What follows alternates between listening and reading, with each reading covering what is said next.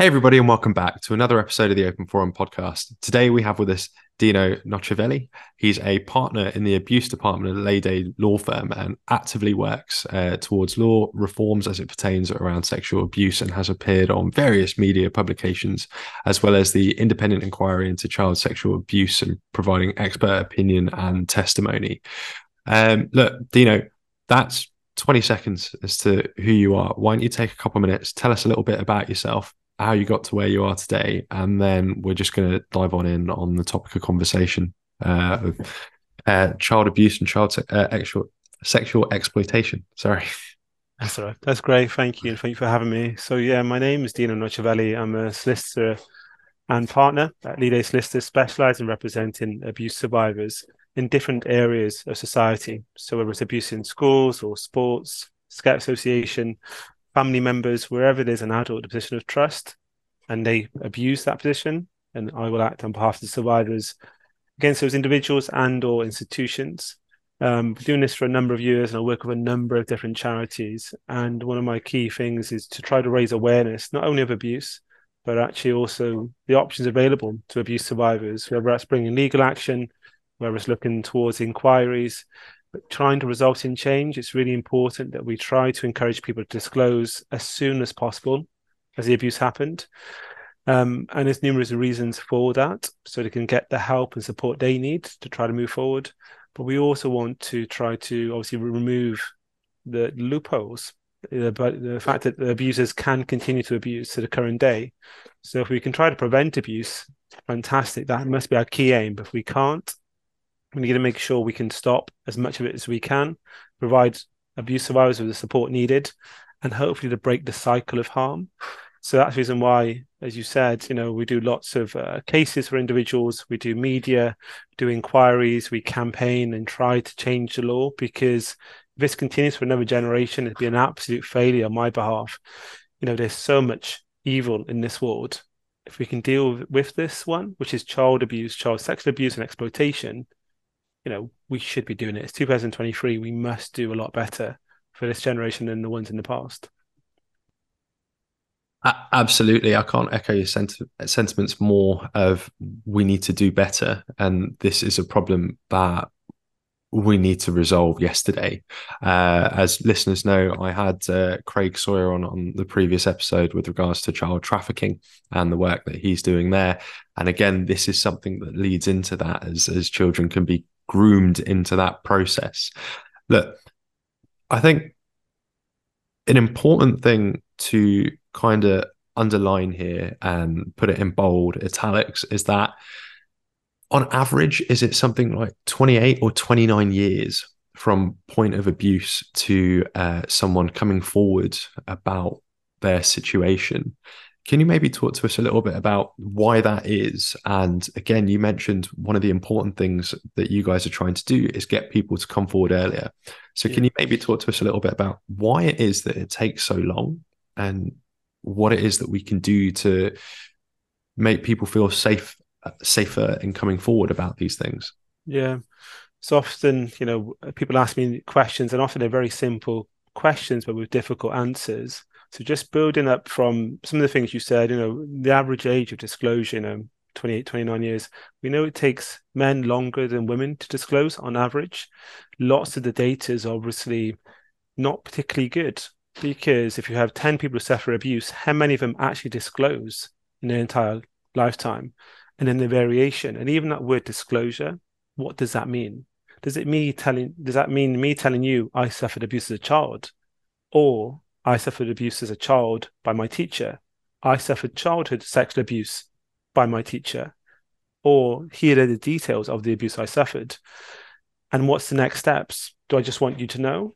Do I want you to provide me with therapy, support as my medical professional? Do I want the police to take action? There's very different stages and, and extent of disclosure. And how I may disclose to my mum is very different to what I would tell one of my mates or my partner or a school teacher. So I think on average it takes about 30 years. If you suffer abuse when you're 10, on average, you come forward when you're 40. And there's numerous reasons for that, which is one of your first questions. Now, the reason why people don't disclose abuse is often elements of shame and embarrassment, fear of not being believed because this wasn't just some random stranger. Often, and in most cases, it's someone you know and you trust and is respected by the community. There's a phrase it takes a village to raise a child, also takes a village to abuse a child. And if someone's in a position of trust, power, and authority, such as a teacher or your father, then who would believe you against an adult? Um, why would they believe you? And that often can be a barrier. And especially when you think about when abuse happens, most abuse happens in those key developmental years, um, which is 10 to 15. In those five years, your life will change more and you will change more as a person than at any other time of your life. You know, if you're 40 to 45, what happens? Nothing really. You don't enter puberty. You don't choose your career path. You don't choose your friends. You don't define who you are as a person. You don't have your first sexual relationship. You're 40 to 45 or 20 to 25. It doesn't matter. Those ages of 10 to 15. And if they are defined by your first sexual experience being with your abuser, if your grades are affected because you can't focus on your studies, if your relationship with alcohol and drugs and self harm are influenced because of the abuse, they can be life defining. You fail your GCSEs, you don't go to university, you're not a graduate, your career paths are very, very different. And your parents often won't understand why you are acting out. So you were fine, and so you just fell off. It's just puberty. It wasn't. It's because I suffered abuse. I'm dealing with repercussions. So answering your question, these barriers often prevent people from disclosing. And like I said, part of the disclosure is also to medical professionals. You haven't been treated for 30 years.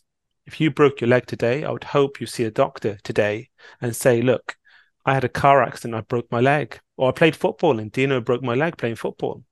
And I'm going to see a doctor. I hope you don't wait 30 years and don't get treatment because I promise you, your leg will get worse, and your other leg will get worse, and your back will get worse because you're compensating. You may not play football any longer. You may not do social things. So eventually, your life is changing because you can't tell someone, and that's the problem. By the time someone does disclose, then when they're 40 on average, the impact is often so severe. Trying to untangle everything is really difficult, not just for them, for others. So that's one reason why people don't disclose for so long we are trying to encourage people to do so because if you tell me when you're 15 or when you're 40, we can try to help to get your studies back on track. We can try to help to give you support needed so you don't have to self medicate, whether it's drink, drugs, gambling, self harm, to give you the coping mechanisms and to ensure that the abuse stops and the abuser doesn't abuse other children in other schools or elsewhere. That's the reason why it's so important we are able to encourage people to disclose but importantly, we also listen to them and we act. It's not just on abuse survivors. We all need to listen, believe that individual, listen to what they say, investigate it properly, and to act to stop abuse. Instead, it's so much pressure put on the individual. It's no wonder, even in 2023, I've got clients who are still struggling to talk. Um, so it's a long winded answer, which I apologize to a very simple question, but that's why it's just so complex to untangle all those different attributes and issues but that's the reason why it takes so long for abuse survivors to disclose. It's so multi-layered, and and there's so much of that that rang true. So one of the things that I mentioned to you, I think in in our DMs on on Twitter, is I work as a physical therapist, and I've had many patients say this to myself and, and talk to me about their sexual abuse and and the things that's happened to them, and so much of that unfortunately rings true that it was you know, a father or someone in a position of authority over them. At that point in time they were acting out as a result of that. And when they went and spoke to their parents later on down the line about it or their older siblings uh, one of them in particular said the response was that makes a lot of sense now why you were behaving in in that way way back when. Um, it's also heart wrenching when you hear that.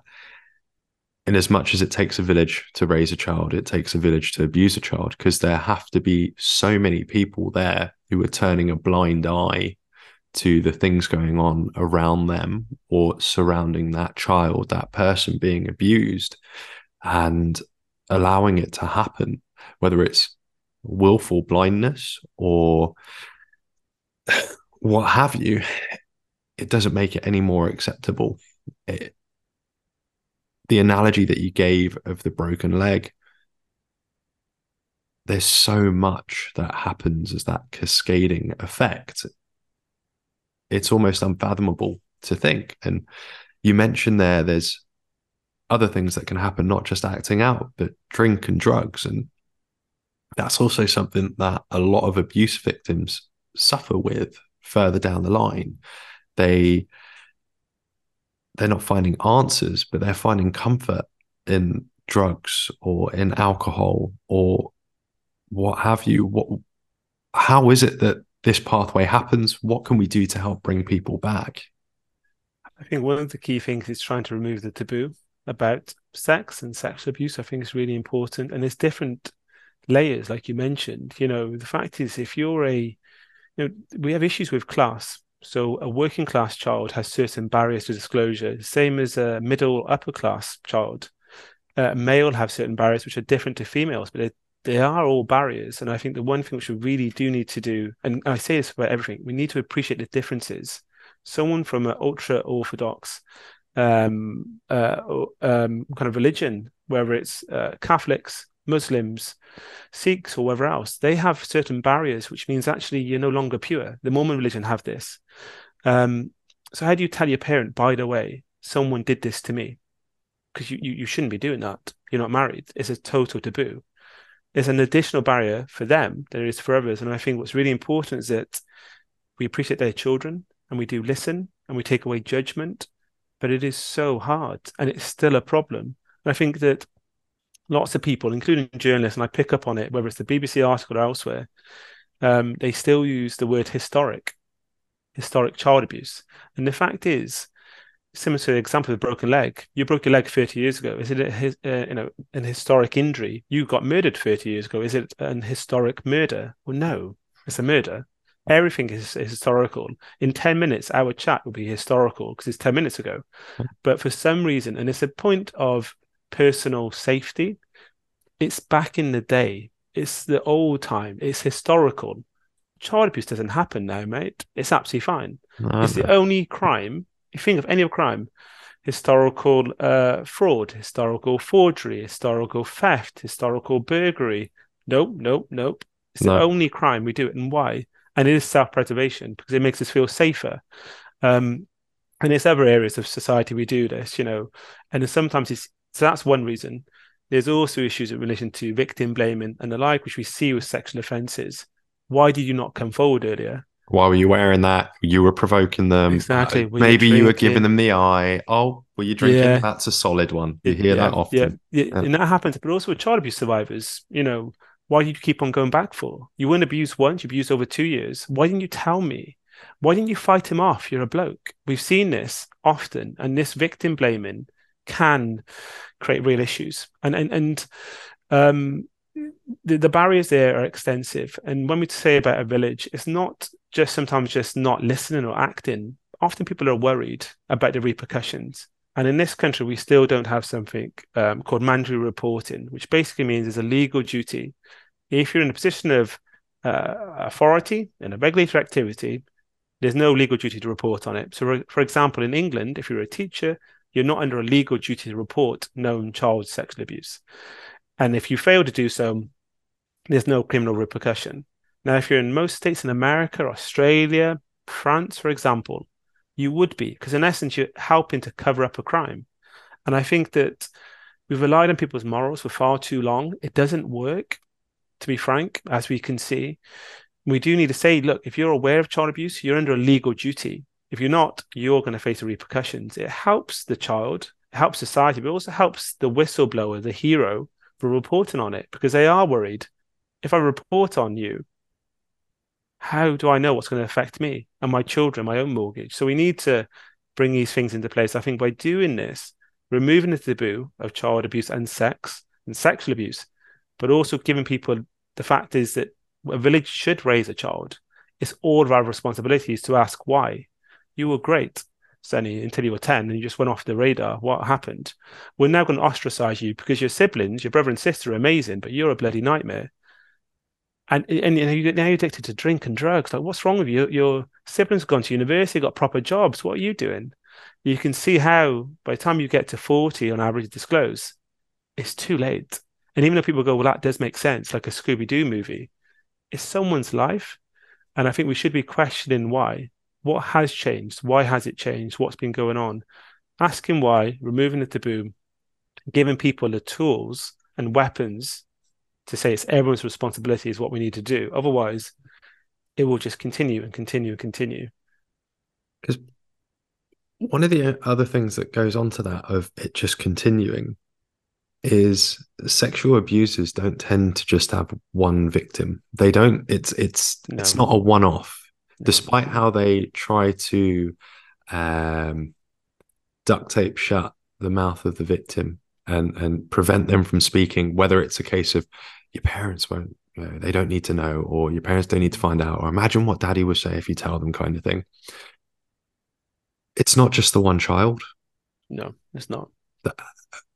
On average, over an abuser's span, shall we say, before they're caught, there's some crazy numbers about how many kids they can go on to abuse, right? If they're if they're a teacher in a school or if they're a, a church or an imam or what have you, what what are some of the figures around that, just so that people have a little bit more perspective of yeah. how wide this problem is?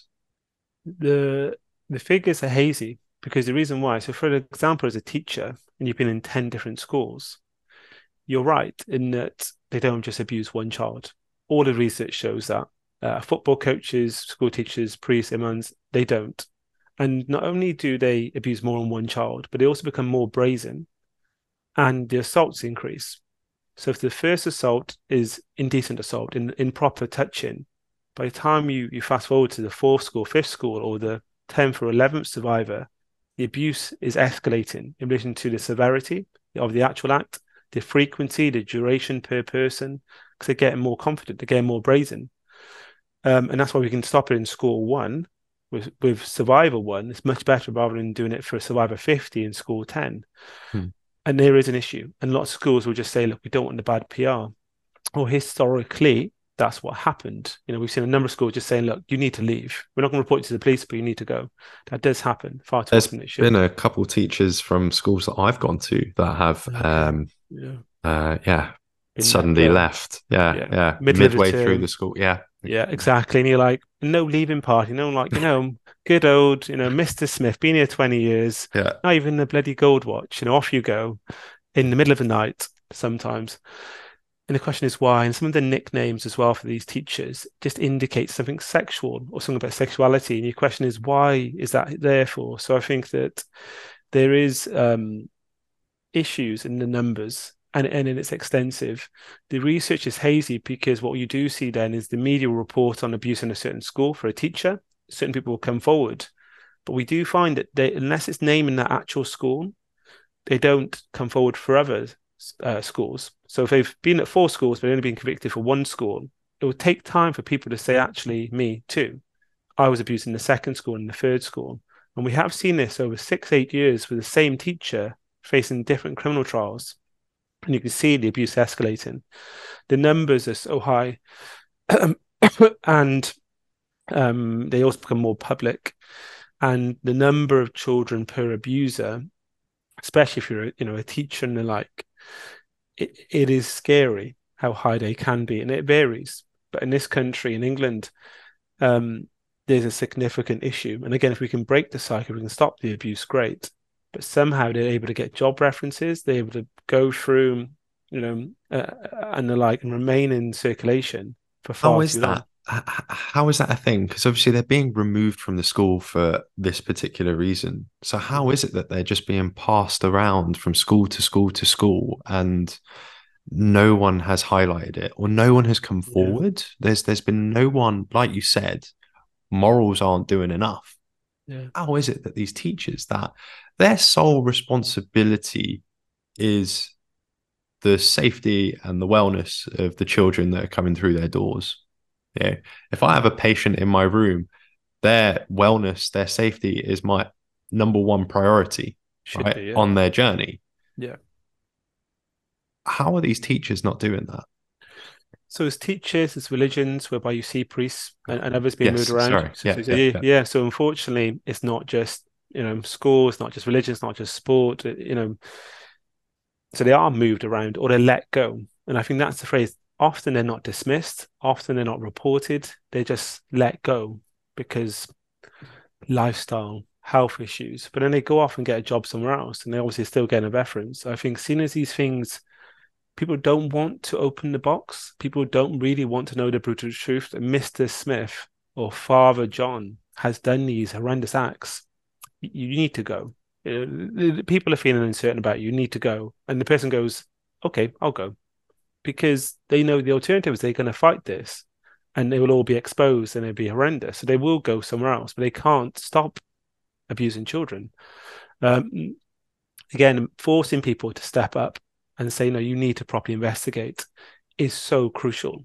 The only other example in human history, with total respect, is actually Nazi Germany, whereby a lot of good people allowed horrendous things to happen. And if you ever read into the kind of the good German as such, how did you not realize when you were getting promotions and the like and pay rises that your Jewish neighbor was no longer there anymore and and your black um, uh, grocer suddenly disappeared randomly and the disabled person was no longer in the library did you not ask why that was happening do you not question it and obviously there was repercussions if you did question that regime your life i'm not saying in england in 2023 that anyone's going to be shot or killed or murdered for voicing allegations or concerns about abuse.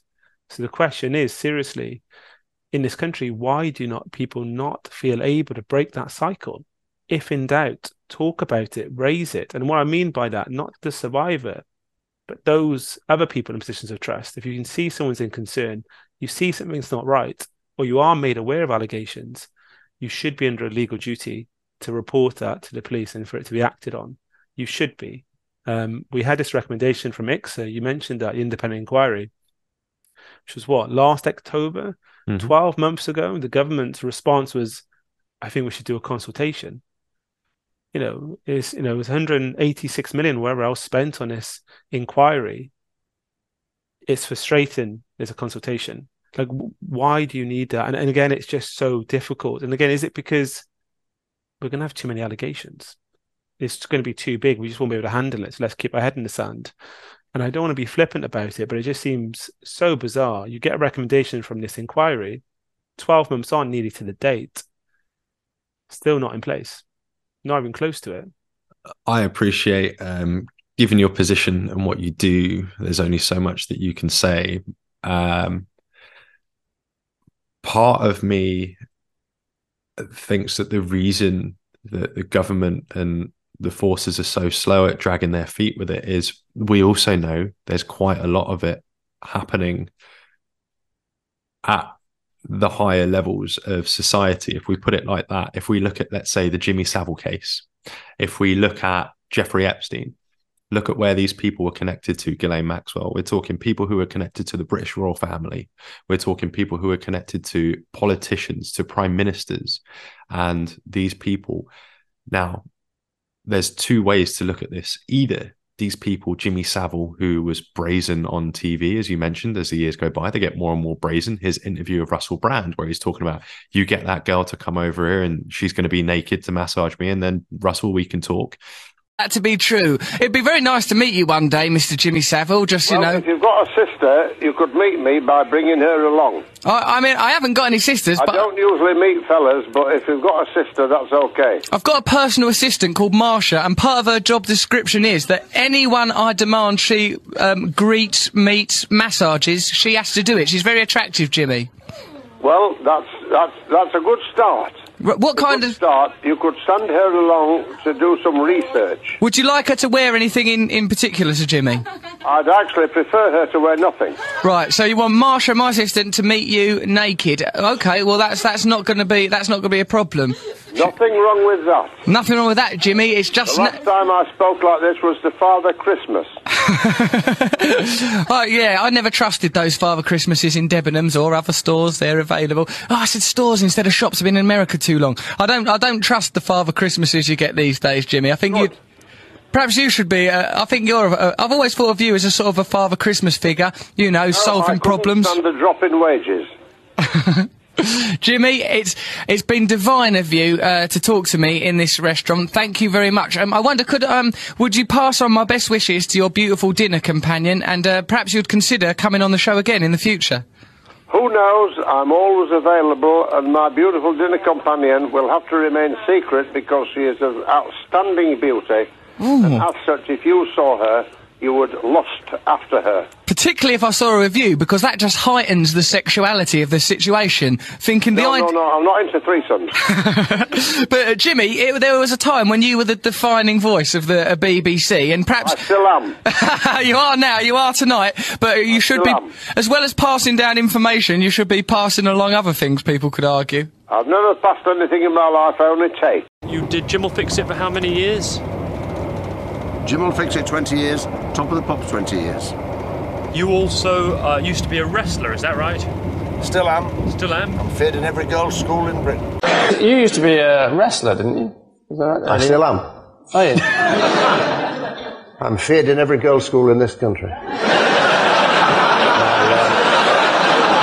uh, the things that he said on interviews of, you know, wait till I'm alone with that kid, blah, blah, blah. Some real horrible things. You're telling me that Jimmy and uh, Jeffrey were so smart that they managed to trick MI5, MI6, uh, the CIA, Secret Service, all of those people and get so close to the most protected people on the individual lands, the individual nations.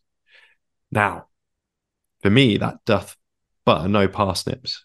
Either there is again that blissful ignorance of wanting it to or not wanting to acknowledge it, or there is some element of wanting it to continue because we know that they trafficked it, trafficked children to somebody. We know that abuse had gone on. There was a British Prime Minister who there are allegations of abuse for. I think it was Edward Heath, many many years back. Um, you know, we know that the German government. This was something that was. Uh, this was 2010. It came out that for 30 years the German government was actively putting uh, foster children with known pedophiles and sexual abusers. So there's active government involvement in different countries around the world. That for me is definitely something where I think ah, there's more that meets the eye. There's a reason that things are being dragged so long. And again, I appreciate your position. Maybe you can't elaborate too much on that, but at least there, there must be something there when we look at the high profile cases that we have. Who's that presenter with Holly Willoughby, the fella that was Philip dating? Schofield. That's it, Philip Schofield. You've had other BBC presenters, BBC producers, the highest levels of TV, of media, politics at every stage. There's something there. So I'll answer your question. And before we did this interview, you said, you know, was anything off um, off topic, off, off uh, topic. limits. And I Yeah. said, yeah, and I said no, because I don't think that's fair, you know, and I think that, you know, we should always answer direct questions and, and we should have no um, off topic, um, off limit conversations or points. So answer your question directly, I think when you look at it uh, on a basic level, most abusers are men. 99%, and that's not a made up figure, you know, 99, probably higher than that are men. All the people you just mentioned had power, trust, and authority. Now, they may not be a teacher, they may not be a rabbi, they may not be a football coach, but they were TV stars. They were people who either had financial power or societal pressure, or societal power, even. And that includes MPs. And I think that there's lots of allegations of sex abuse within Westminster, of MPs with staff and other things like that. And that's because, again, you've got a man who's in a position of power and he's got someone who's a sub- subordinate, someone who's not a child, but a younger member of staff. They're open to abuse and they do then abuse. I think on a basic level, that's what's in play. I think in relation to them dragging their feet, I think it is the fear, a bit like I mentioned about the schools and others who don't want to expose this issue. Do you want to be the person who opens this horrendous box to show how ex- you know how extensive abuse is in your country, with a crumbling criminal justice system, a prison service which is at capacity as announced this week, NHS which can't cater for the number of people which need support, reduced police forces and the like. This is not a political point at all. But the fact is, do we have the capacity to prosecute the number of abusers and to provide the support needed for the number of survivors? Yes or no? Increasingly, that doesn't seem to be true. And I think that may be the issue that bringing in someone like mandatory reporting would increase the number of allegations and investigations which were needed. And and my personal view is that we just don't have, or the politicians don't think we have the finances to do that. It's money. Now, answering your question, again, you know, money means lots of things are done for different reasons. And sadly, money runs this world. My view is that not dealing with abuse allegations immediately is false economy. If you dealt with abuse allegations immediately, those survivors, number one, be less survivors, but number two, giving therapy to a 15 year old is much better than treating someone when they're 45 with no treatment because obviously it's so much extensive. Instead of giving six sessions, 12, 20 sessions of CBT or some other form of therapy, you have to give a lot more, a long, much longer course. But it's not just you. Your children may also need therapy, family counseling. Your partner may need it, couples therapy. You um, are more likely to contribute to society, better paid jobs, more stable employment. Abuse survivors have an increased level of unemployment, so they're a bigger financial burden on the state you're relying on state benefits inherently. Um, drink and drug abuse means there may also be other issues, not just psychological, but also potentially physical health, which again requires treatment. They may have self harm, they may have attempted suicide, again, involves medical treatment.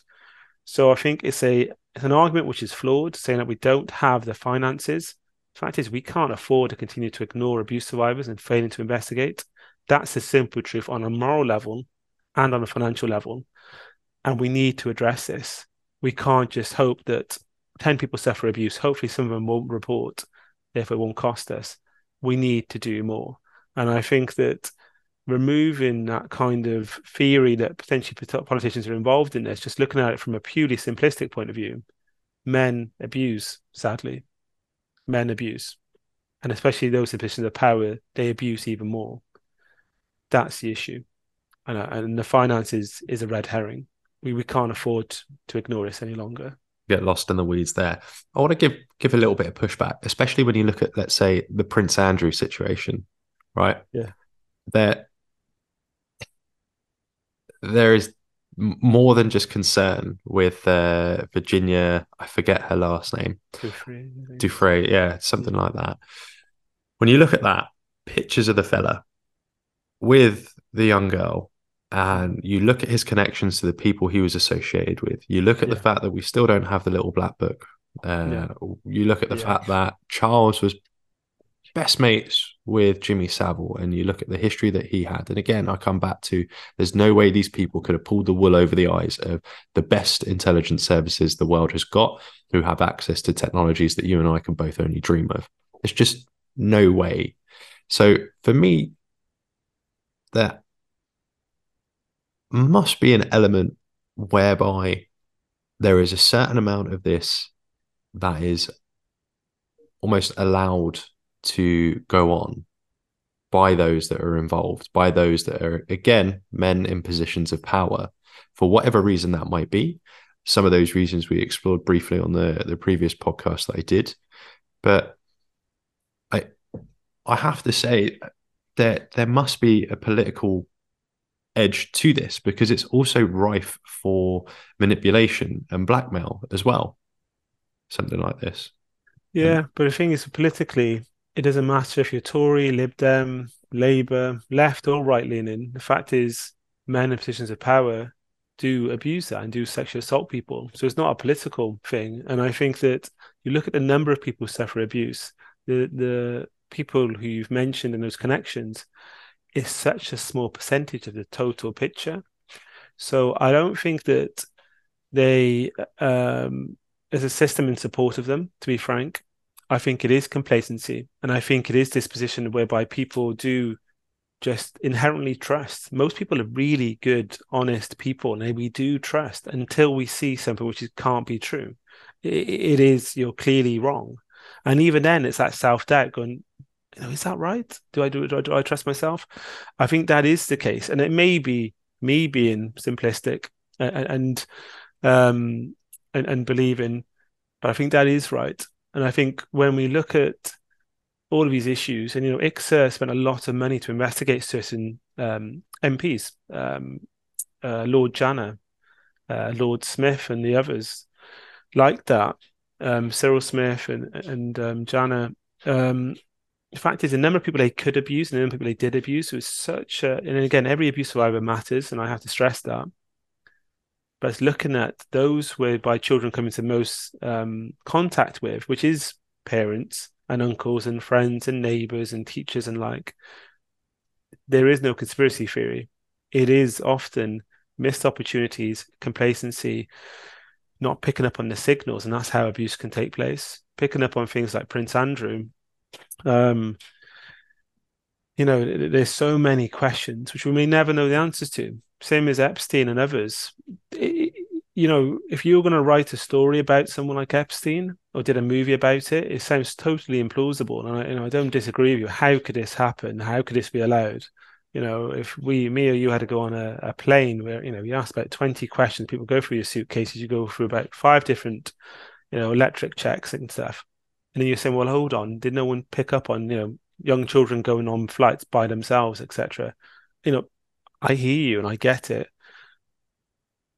But at the same time, I think for lots of the politicians, and they're like, it is just the same as, as other areas of society, often, to be frank often their power does mean that more people feel enabled to raise concerns. And this is the thing if you have Joe Bloggs, who's a homeless person, people are more likely to report him.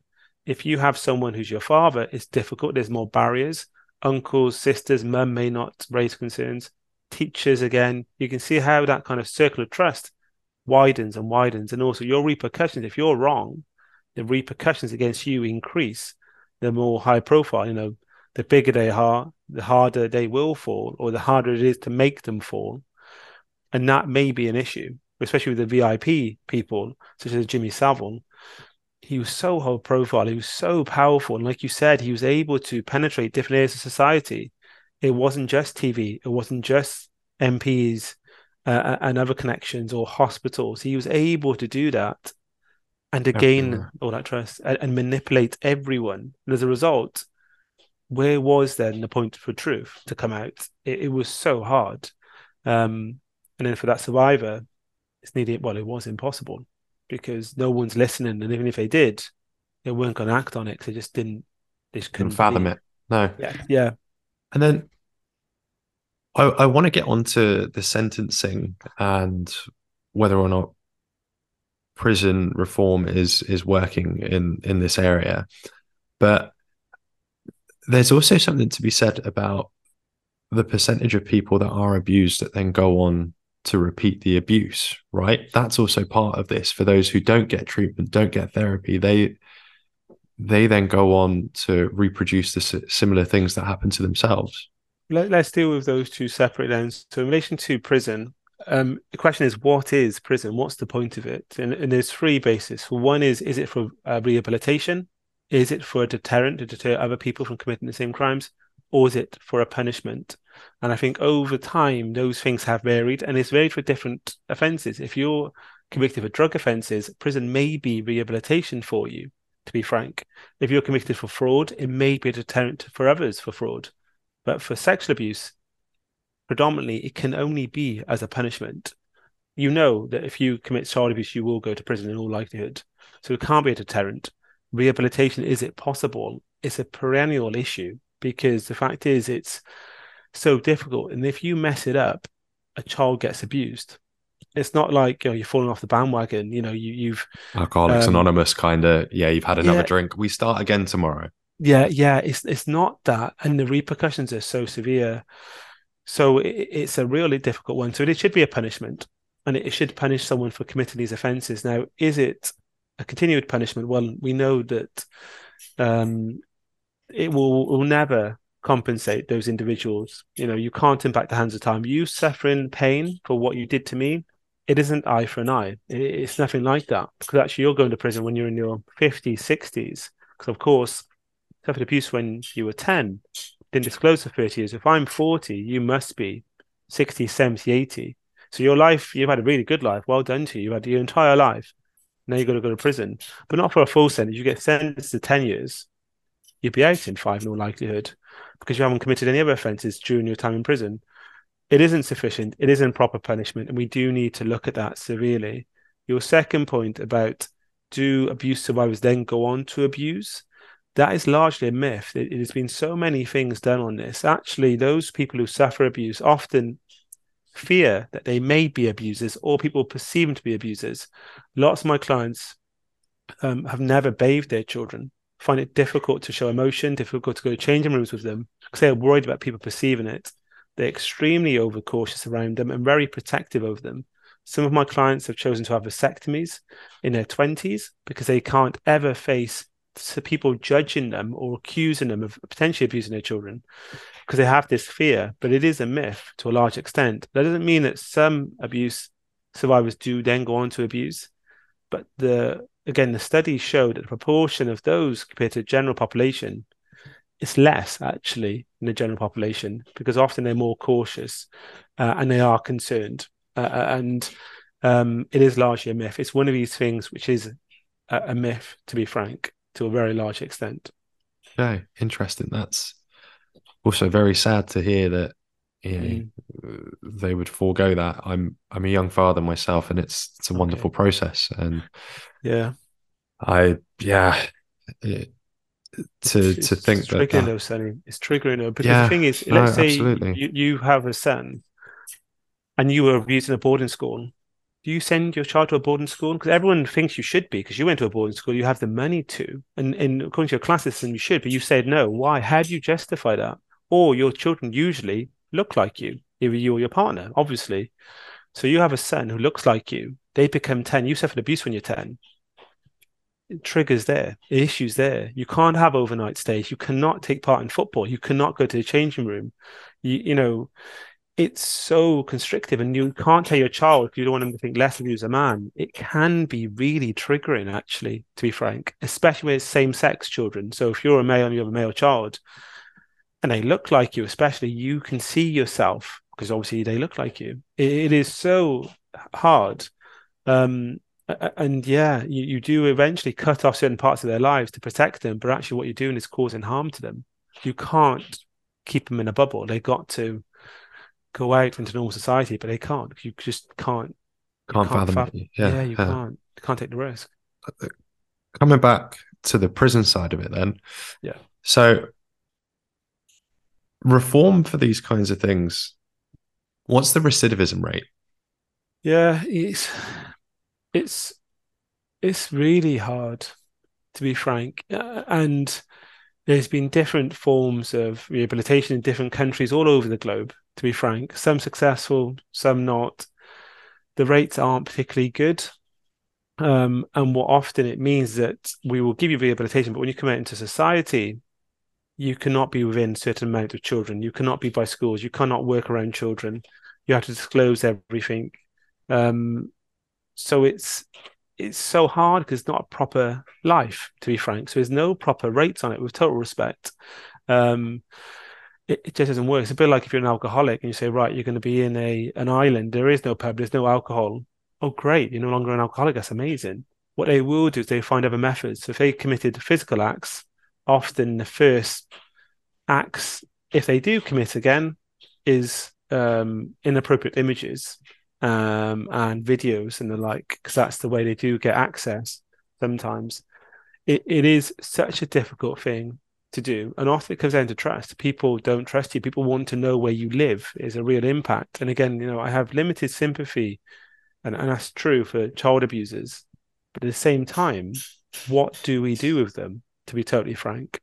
Uh, you can't imprison them for life um, because of capacity. Why, why not?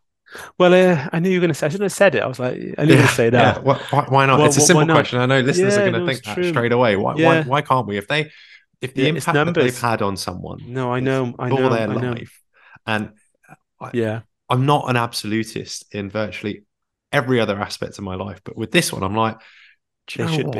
be. Yeah, I don't, I don't mind the the yeah. Death penalty, I don't mind. Um, so I disagree castration, with the I don't mind. The castration uh, doesn't I, work, by the way. There were no? studies done in Sweden, yeah, it, and um, it didn't work. They still went on to sexual abuse because you'd think it's a, it's it a dull the urges and. Yeah, which I was really surprised. So I'm not, you know, I've never campaigned or No, advocated no. for it, but at the same time, someone did the study and it didn't work. You're like, well, how? Because it's not. This is the thing. Sexual abuse isn't about physical. It, it it's mental. It it is a a, need. Um, and this is the thing which we have. So should they face lifetimes in prison? different offences, different times. The reason why there's a tariff system, to be totally frank, is because of capacity. If we imprisoned every single person who committed a crime, I'm not saying the entire country would be in prison, but they, they would do this again. It's a numbers thing, which is really sad. And again, I'm not a politician, so it's a really rubbish answer to be made, to be frank. And the fact is, we should have punishments which are, you know, are proportionate to the, the crimes committed. And you mentioned it, you know, for nearly all my clients. The fact is, as soon first time you've been touched by an abuser, your life changes. Hmm. That's it, and it distorts lots of your memories. You know, your memory of beaches or football clubs or ice cream often can be tainted. So my clients have triggers for songs and foods and smells, which be within the rest of their lives. You know, one of them has triggers for potatoes. Another one has it with aftershave. Some with the sea and water. They they can't be by a swim bath. They can't go in the bath. They can't go to the beach.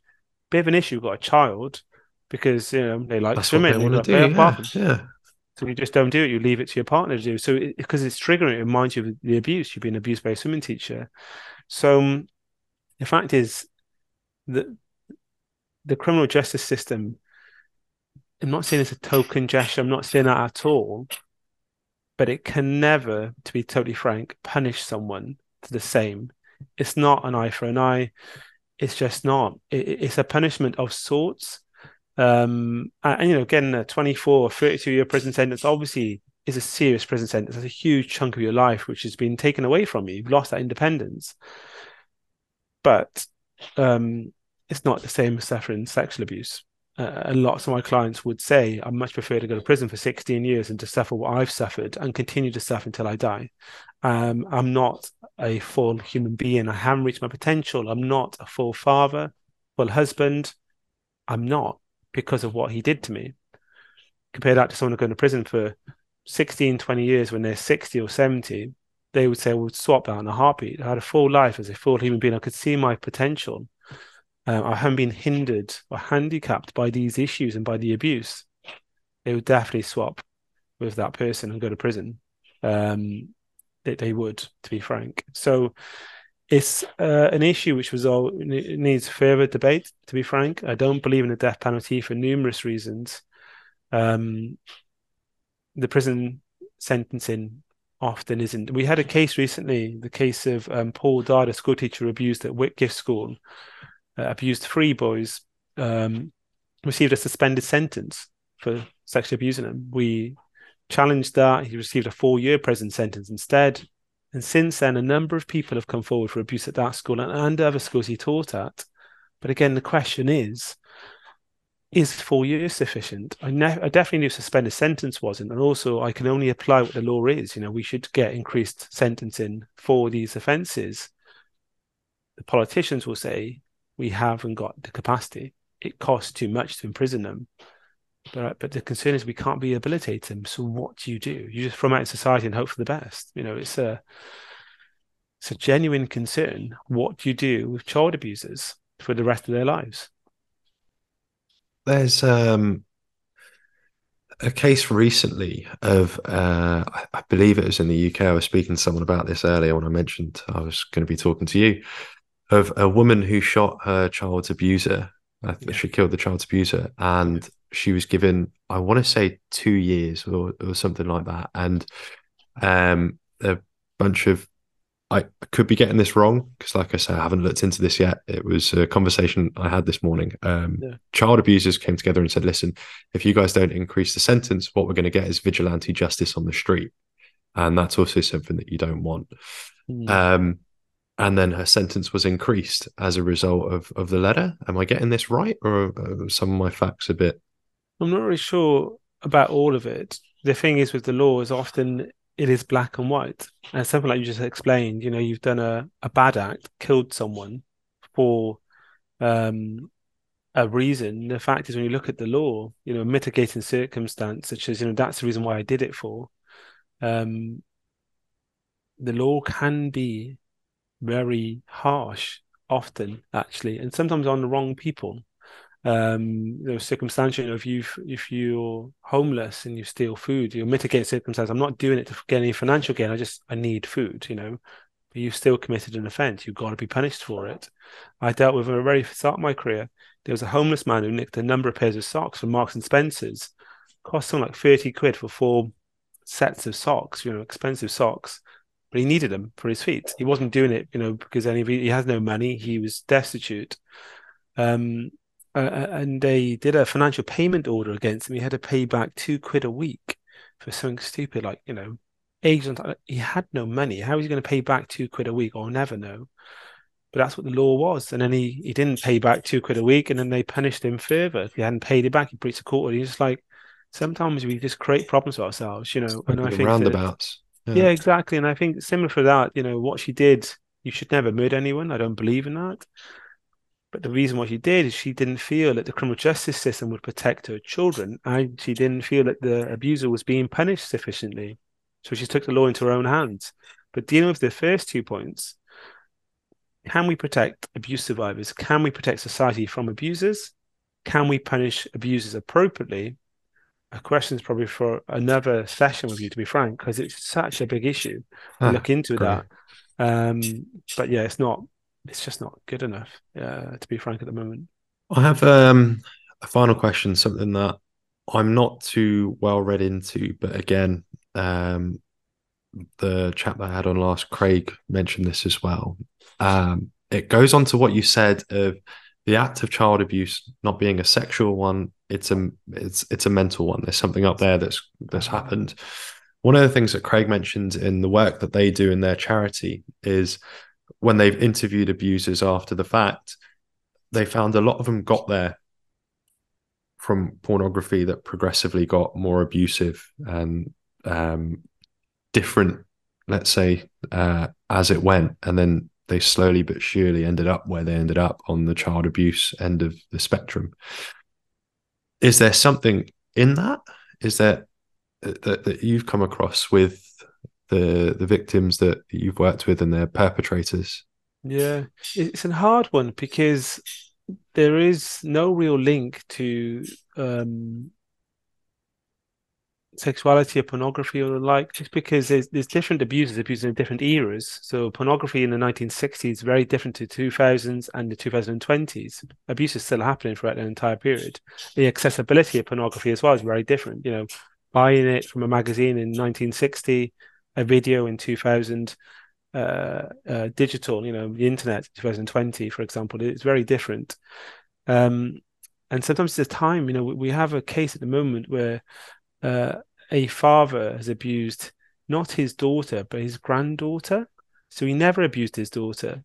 So so so just you know it, and I mean sometimes when you're looking and, and you're representing survivors you try to get some logic from it. So man murdered wife because they were having a fight and it escalated significantly. Totally wrong, but logically you can see how that escalation can take place. You can follow yeah. the steps. You follow steps. But but if you're if you're attracted to children, if you're sexually attracted to children, surely you would always be sexually attracted to children. It, you know, it, it isn't you just go, well, actually now I feel confident doing this. So so that doesn't make sense. And and I think the kind of escalation of it um it, is strange. There's been most abusers, to be frank, uh, from the 30s onwards, and then it's a continuation until they are caught or stopped. To be frank, um, apart from that case, and there's a couple of other cases whereby they didn't abuse anyone at all, as far as we're aware, until they're in their mid 50s, early 60s, and decided now I want to sexually abuse a child. Um, it's a concern. I think that exposure to harmful material is obviously harmful in the title, but lots of people watch pornography and are not child abusers. Oh. Again, the proportion is is that same as this thing in America. You know, computer games result in people shooting people. Lots of people watch them. Um, they don't go on and murder people, and I think often it's an excuse. Um, I don't think it's the reason. And I think that same as when people say I suffered abuse and therefore I abuse, you're looking for an excuse. You made that conscious decision. You know how bad that was for you. Surely you want your children to have a better life and you don't want to abuse other children. Surely you want that. We all want that as parents. And I think that the key thing for abusers is is to understand a lot more. And the one thing which I'm very keen to do is not to label them as monsters at all. Because the fact is monsters operate in the dark and under beds and in shadows. Monsters, when we're talking about child abusers, child abusers are me and you and the normal people. Um, that's the real fear. It's not the weirdo who's wearing an anorak in the park with sweets. It's not. It's that lovely uh, football coach. It's your mate. It's your father. It's normal, lovely people who do really horrendous things. The question is how were they able to do it? Why do they do it? And then what do we do with them when we get them? You know, the punishment. That kind of journey is something which has never been addressed, to be frank, fully or satisfactory for survivors or society. Um, and in 2023, we're still facing the same issues as we have done since the day of dawn. It's not working. And one thing which we do encourage people to do, and we do much better at, is exposing abuse and encouraging survivors to talk. And I think that's really important. But like I said at the very outset, we're really good at that now. Media coverage is much better in exposing abuse. That's just the start. The how and the why we need to address. Similar as we do for serial murderers, you know, why are you a serial murderer? How did you get there? How do we stop it? What was going on? We need to do a lot more of that with child abusers to try to prevent it, but not just them, but also everyone else in society, family, friends, work colleagues. How did you also not know this? Fair enough, an innocent child who doesn't know, you know, uh, the world is round, for example, at the age of eight. How do you not know this as an adult? How did you not pick up on it? What stopped you from acting and, and realizing this this man was an abuser? We need to work on that so much more to stop child abuse in this country and across the world. To be frank, absolutely. Well, uh, you know, I know we're pressed for time and you have uh, other meetings to get to as well. I really, really appreciate uh, you being able to spend some time with us and have a chat on on this topic. It's it's been a difficult conversation. Um, have uh, a lot of respect for the work that you do and being able to uh, continue on uh, with your fight. So, thank you. Um, I suppose last bit, how can people find out more about what it is that you're doing and and the things that you're working on? Yeah, so um, I'm on Twitter, which I think is now called X, as, as far as I'm aware. See what it is next week, I suppose. But no, I'm on Twitter. I'm on LinkedIn. Got a Facebook profile. Um, I'm always open for people to discuss things. Um, I do talks for free for charities and lawyers and, and other people. Um, there's lots of campaigns, but I do try to publicize stuff. So, you know, do lots of articles, lots of campaigns. We do publicize it on social media. And again, if anyone's got any questions, I'm sure you're, you know, able to pass on my details, um, email, direct dial, um, social media contacts. But yeah, it's good to talk, and I really appreciate you uh, speaking to me and listening to me as well. It's, really appreciated. Thank you.